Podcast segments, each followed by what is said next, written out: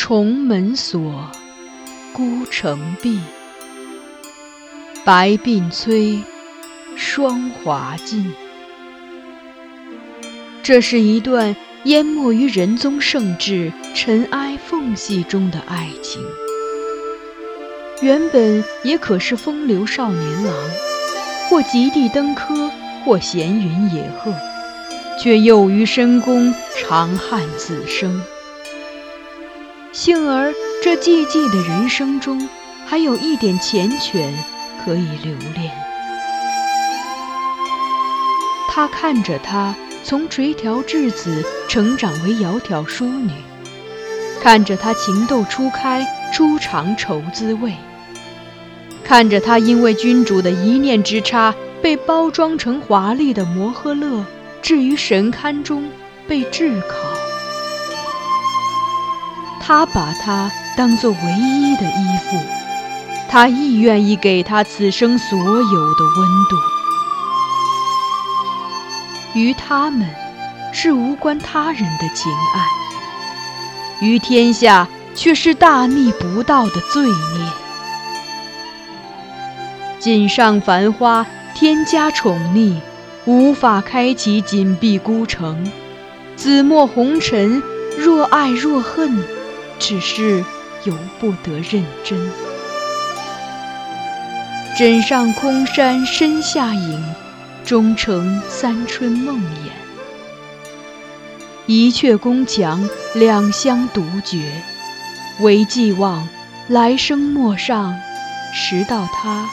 遗落的花钿。欢迎收听米兰 Lady 作品《孤城闭》，由菊与纸播讲。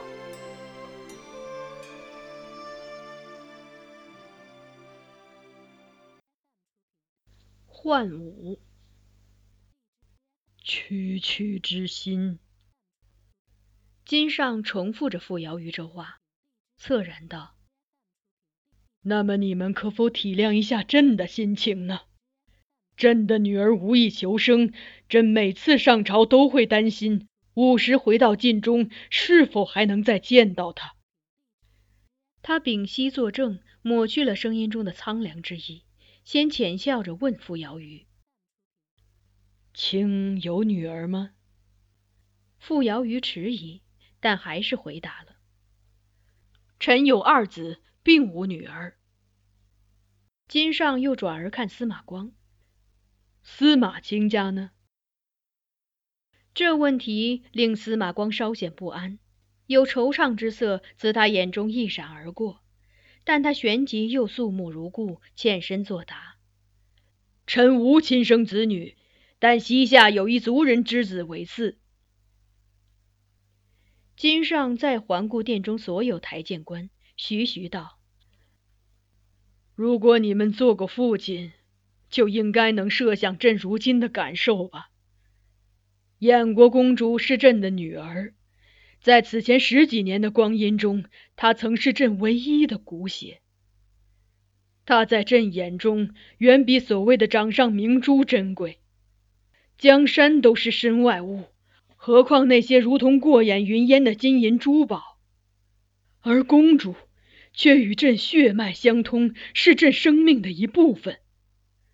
她受伤之时，看到她那气息奄奄、命悬一际的模样，朕真的很怕失去她。如果她不在了，朕失去的不仅仅是一个公主，还有一段断裂的生命。见他如此痛苦，朕也能感到摧心损肝般的疼痛。更令朕难受的是，他的痛苦是朕这个父亲一手造成的。如果你们也有儿女，眼见着他们因你们的错误陷入困境，你们又会是何等心情？公主的余生大概已与喜乐无缘了。所以，朕现在也恳请你们给朕一个亡羊补牢的机会，让朕略作补救，让他至少得到些许安宁。这一席话尽显父母之心，听得大多数官员哑口无言。目中的锐气也敛去不少。傅瑶宇也沉默着，只是屏护低首肃立。但与此同时，亦有另一人屈身向前，摆出了进言的架势。司马光，陛下怜惜女儿，其情可感。但臣也想请问陛下，可曾想过李国舅夫人的感受？司马光道，继而慷慨陈词：“她是驸马的母亲，也有一颗父母之心。当初承蒙陛下赐婚，想必国舅夫人也满心欢喜，期待新妇入门，早日安享儿孙之福。却不料公主与驸马不协，欺侮家姑，宠信内臣。”以致外溢及极，无不怪恶。国舅夫人面对如此境况，心中悲苦可想而知。如今陛下又因公主之故贬逐驸马，使李氏母子离析，家世流落，大小忧愁，待不聊生。这等结果，岂是陛下决意与李氏联姻之初衷？陛下为求女儿顺意。却又可全不顾国舅夫人爱子之心，强令其骨肉分离吗？陛下钟爱公主，杨氏亦爱其子，虽上下有别，尊卑有差，但舐犊之情都是一样的。陛下岂可以他人之痛来疗公主之伤？张仪太后忌日就在二月中，陛下越太后帘中故物，再想想太后平生之居处。独能无雨露之感，凄怆之心吗？陛下追念张仪太后是李伟上主，是欲身故姻妻，富贵其家，以报母恩。而今令李伟母子落得如此结果，陛下面对张仪太后在天之灵，能不惭愧？再欠李氏的这一笔人情，又该如何偿还？他确实是个擅长做言官的人。这一连串追问，语气依次递增，辅以扬臂振袖的手势，使他在皇帝面前全无颓势，倒像个教训学生的夫子。所说的话听起来又句句在理。金上面露难色，垂下了眼帘，缄口不语。略停了停，不见金上回答，司马光又建议道：“臣愚以为，陛下遗留李伟在京师。”公主宅知应人等未曾有过者，皆可留在宅中，家具食物也都安堵不移，以待公主经陛下一礼小谕后回心转意，率得尊礼，复归本宅。不然，公主必无复归李氏之志。一语及此，他又侧目看我，目中多了一份冷肃之光。而梁怀吉。若陛下决意宽仁待之，也可饶其不死，但务必远家窜逐，贬放于外，终其一生不可召还。其余台谏官频频点头，都请金上采纳司马光建议。傅瑶瑜亦附议，再对金上道：“陛下钟爱公主是人之常情，但钟爱不能等同于溺爱。”因溺爱而容许公主不遵礼义、不守法度，终将害了公主。何况公主是爱薄其夫，陛下赤逐李伟而召还立臣，是背礼之举，以为四方孝。若不依司马学士之言补救，日后陛下将何以教诲其余幼女？而金上经过一番思量后，镇静地抬起了头，开口对众臣说。很抱歉，我还是不能按你们的意见去做。如果再给我的女儿这样的打击，她会死的。我察觉到了他语气的改变。皇帝在朝堂上自称用我而不用朕，如果不是刻意为之，用以表达对众臣推心置腹的态度，便是他情不自禁，用普通人的口吻说话而不自觉。我十五岁大婚，到二十九岁才迎来了衍国公主这第一个女儿，其中足足等待了十四年。金上说，还是用那平常人的语气缓缓道来。为了迎接她的到来，我忐忑不安的等了三天三夜，几乎不曾合眼。他出生的那晚，我立在苗娘子生产的馆阁外等待。风露石骨，我着了凉。但是看到我的第一个孩子这么美丽，这么可爱，我实在是很快乐。三天不睡觉也快乐，着凉也快乐。那天晚上头一次见到他，他睁开眼睛，哭得惊天动地，我居然跟着落泪了。说到落泪，他的语调有意。我垂目而立，没有窥探他的表情，但仿佛看见了他含泪的眼，也可以感觉到他现在是如何感伤的忆及当年的喜极而泣。通过他微颤的话音，这微微的变调只是一瞬间的事。金尚调整好情绪，又继续说。在等待他出生的那段时间，我每天都在想，除了把他带到这个世上，我还能为他做些什么。当我第一次抱起他的时候，我看着他的眼睛，在心里暗暗发誓，我会珍爱他一生一世，让他拥有幸福无忧的人生。自从跟他有了那个漫长的约定开始，我便时刻提醒自己要对他好。为让他平安喜乐的成长和生活，我会做我所有力所能及的事情。而我的悲哀是，我给了他最大的承诺，却是我无法保证可以实现的承诺。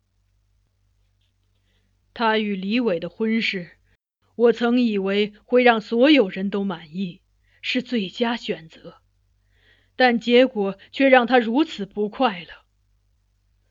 我当年那错误的决定已经令她丧失了快乐和健康，我便不能一错再错。按你们的意思，留下她的丈夫，逐出她信任的侍从，继续困她在这场婚姻里，也任她的生命消磨在连一丝慰藉也无的惨淡人生里。最后，他深呼吸，换回了皇帝的语气。很坚定的再次表明了自己的态度。朕很感谢众卿家对衍国公主家事的关注，但朕不会收回之前的旨意。李伟仍旧知魏州，朕也不会再将梁怀吉放逐出去。对张义太后和李氏一家，朕自然是有愧的，但也会尽量设法补偿。众卿嘲笑朕也好，指责朕也罢。朕都不会介意，只请你们容许朕这个父亲为了保全女儿的性命，如此自私一回。金上话已至此，众台谏官亦无更多意见。何况金上那番话说的颇动情，其间诸臣相互转顾，有唏嘘之状。原本出列在殿中与金上僵持的官员，逐渐开始归位。连傅瑶瑜都默默退回了原来所立之处，只有司马光一人非但不退回，反而迎面趋近，直视金上。陛下，他朗声唤金上，语调沉稳，暗韵威仪。世人皆称陛下为官家，是取三皇观天下，五帝家天下之意。皇帝以天下为家，天下万民无不是陛下儿女。陛下岂可独爱公主而将其余子民抛诸脑后？如今议论纷纭，凡读圣听，皆因公主纵自胸臆，无所畏惮，数违君父之命，宠信内臣，凌灭夫家。女子婚姻从来都由父母决定，女子自当遵命，弃嫁从夫，岂有因嫌弃夫君而哭闹要求离异之理？何况公主身份与众不同。又有患者从旁蛊惑公主，今日既可以性命要挟陛下插手其家事，明日便可一样要挟陛下许其干涉国事。谨防宫闱之变，是祖宗家法重中之重。汉唐教训，陛下不可不引以为戒。再者，天地纲常，不容小乱。今李伟因公主而遭斥主，是父得以胜夫。父若得以胜夫，则子可以胜父，臣可以胜君。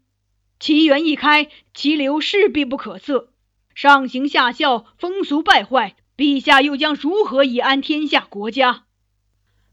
然后他近乎于腰间，屈膝跪地，拱双手于地，头也缓缓点地，手在膝前，头在手后，向金上行最庄重的稽首礼，再道：“臣伏望陛下秉公处理公主之事。若李伟蒙斥出外，不可改变，公主也应受到处罚。决意请受，不可全无贬损。如此，陛下方能以治公之道治天下。”至于梁怀吉，万不能再姑息，至少要贬逐于外，才能使流言平息。公主无受阉宦教唆之余，陛下亦可防大患于未然。听他说完，金尚并无改变主意的迹象，只是挥了挥手：“今日之事就议到这里，请退下吧。”司马光毫不领命，又再次下拜，扬声请求。臣肺腑忠言，请陛下三思。金上冷了面色，缄口不答。司马光反复请求数次，仍未等到回音。最后，他直直跪立着，伸手摘下了头上的七杀符头。金上冷笑：“请想辞官吗？”司马光摆手，肃然道：“陛下。”臣当初十年寒窗，求的不是妖金叶子出人头地，而是期望可以辅佐一位贤明的君主，以使天下归心，和清海晏，时和岁丰。而今臣无能，无力说服陛下秉劝一己私爱，是天下治公之道，将来势必会令陛下蒙上不明事理、罔顾道义的骂名。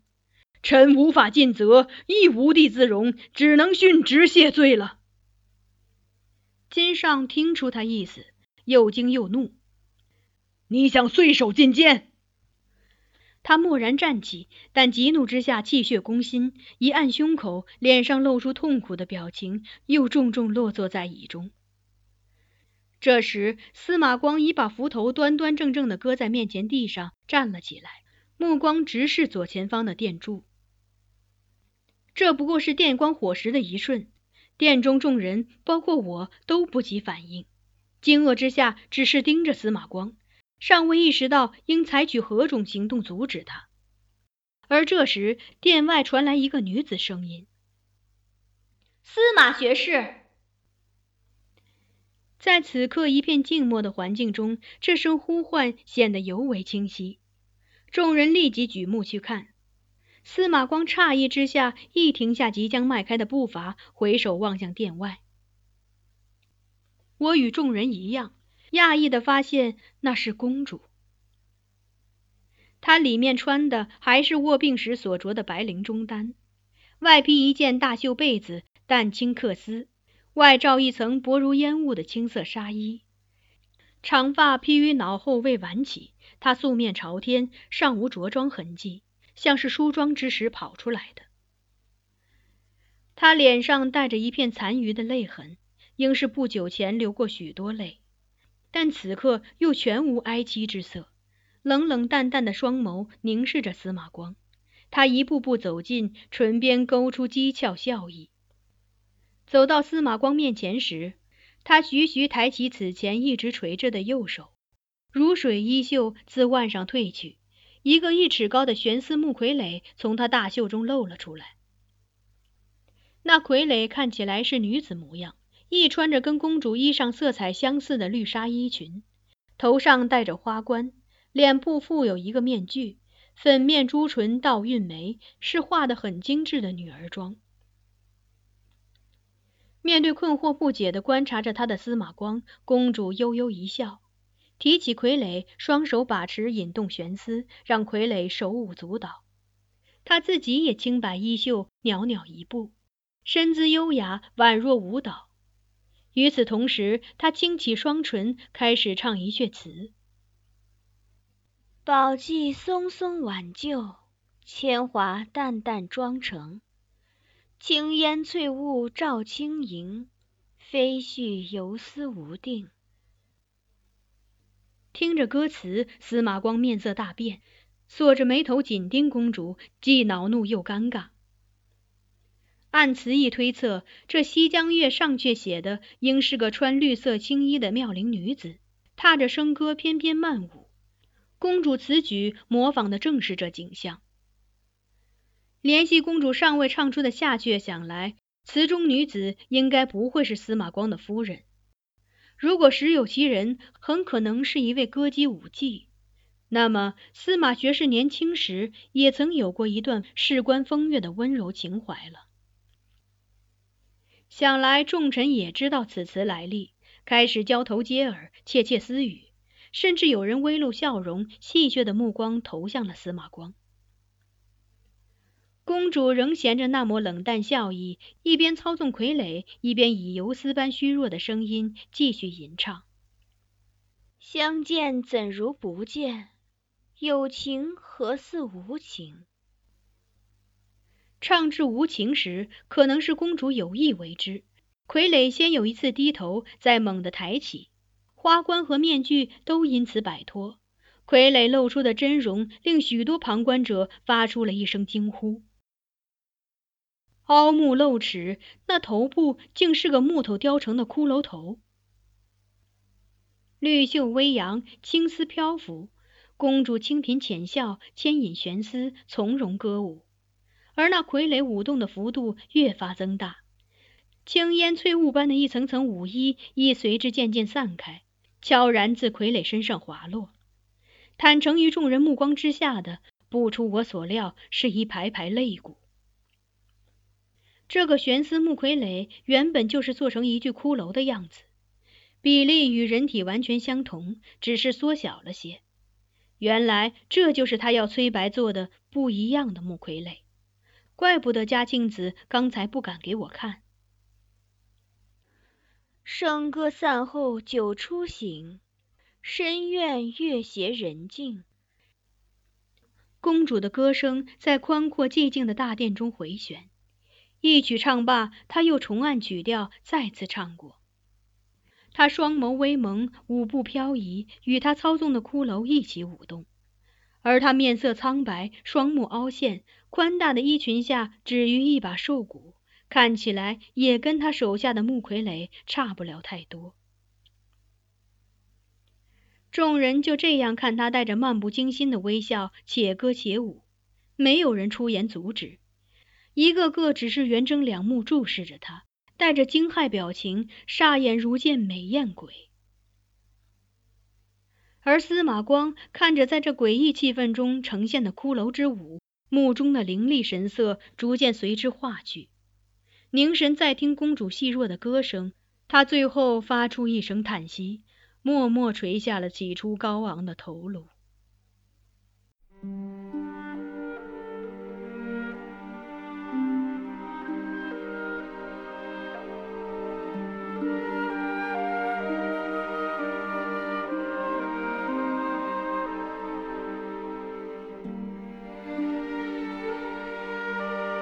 刚才收听到的是菊与纸播讲的有声小说《孤城闭》，欢迎继续收听。